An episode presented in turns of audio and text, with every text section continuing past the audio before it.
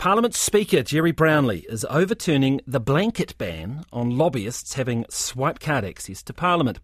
Now, swipe card access to Parliament for lobbyists was removed by the previous Speaker, Adrian uh, Rurawhe. That was last year after a request from Labour Prime Minister Chris Hipkins. Now, Mr. Brownlee's move comes as the Ministry of Justice draws up a new code of conduct for lobbyists aimed at increasing ethical standards and transparency in the industry. Investigative journalist Guyon Espiner has the story and joins us now. Kia ora, good morning. Good morning. Now, swipe cards, Guy, it's not like they're the most important thing when it comes to lobbying reform, but they are very symbolic, aren't they? Yeah, they are, which is why I think uh, the Prime Minister moved last April to ask the Speaker, who's effectively the landlord of Parliament, he can decide who comes in and goes, uh, to, to remove the swipe card access.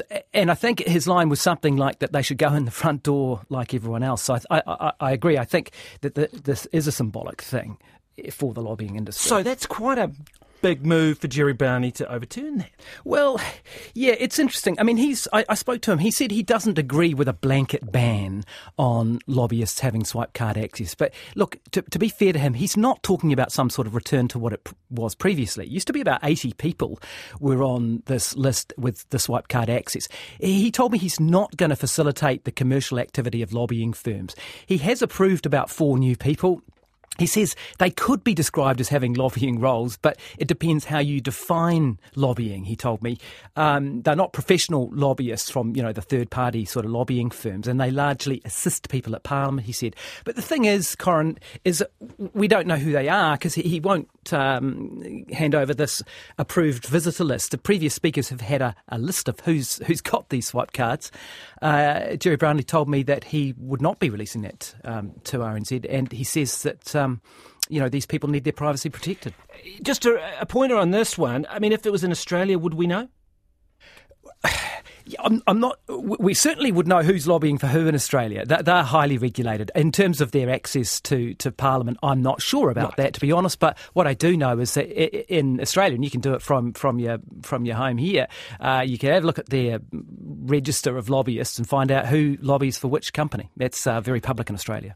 Indeed. Right. Now, along with this uh, swipe card issue, you've got this Ministry of Justice work on the voluntary code, which is kind of the bigger fish here, isn't well, it? Well, that's really? right. I mean, and we talked about the removal of the swipe card access for lobbyists. At the same time, uh, the Prime Minister, uh, Chris Hipkins, at the time said, okay, I, I, want a review of this that the Ministry of Justice is, is, is going to, uh, to lead. So they've been getting together with lobbyists and trying to nut all this out. Um, and, and, they talked about and looked at about 40 codes from countries around the world who have lobbying, because New Zealand's a real outlier on this and doesn't really have um, regulation at all. This is a voluntary code. One of the ones that interests me was that it said that lobbyists should not offer gifts or hospitality to public officials that create a sense of obligation. Now, that would be a, a big change because when we did the uh, investigation into this last year, saw that was a very common technique to target officials, ministerial advisors, wines, dinner, um, events, those sorts of things and then there'd be catch ups to, to try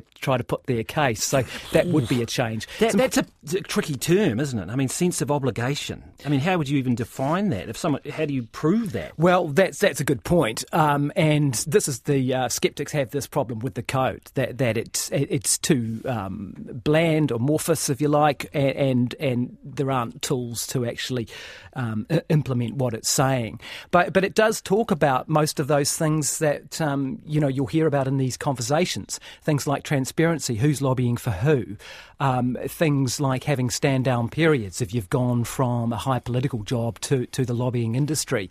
But again, problem is there's nothing in a voluntary code here that would um, enforce these rules or even set them very tightly.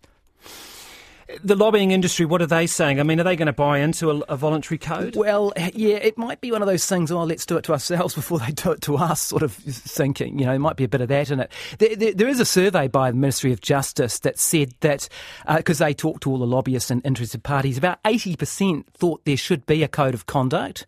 56% of those thought it should be voluntary, and just 34% thought it should be mandated by government. No one wants government regulation if they think that they can avoid it. But look, I've talked to a number of people who don't think it goes far enough. Holly Bennett is one of these. She's been leading the charge, if you like, a little bit from within the lobbying industry, saying, hey, look, we need better regulation. She owns a company called Uffy, and they say that they couldn't sign up to it in this um, form because it just simply doesn't go far enough. She pointed out the uh, the stand down periods or revolving door, saying you really have to have those mandated by government, not by the industry.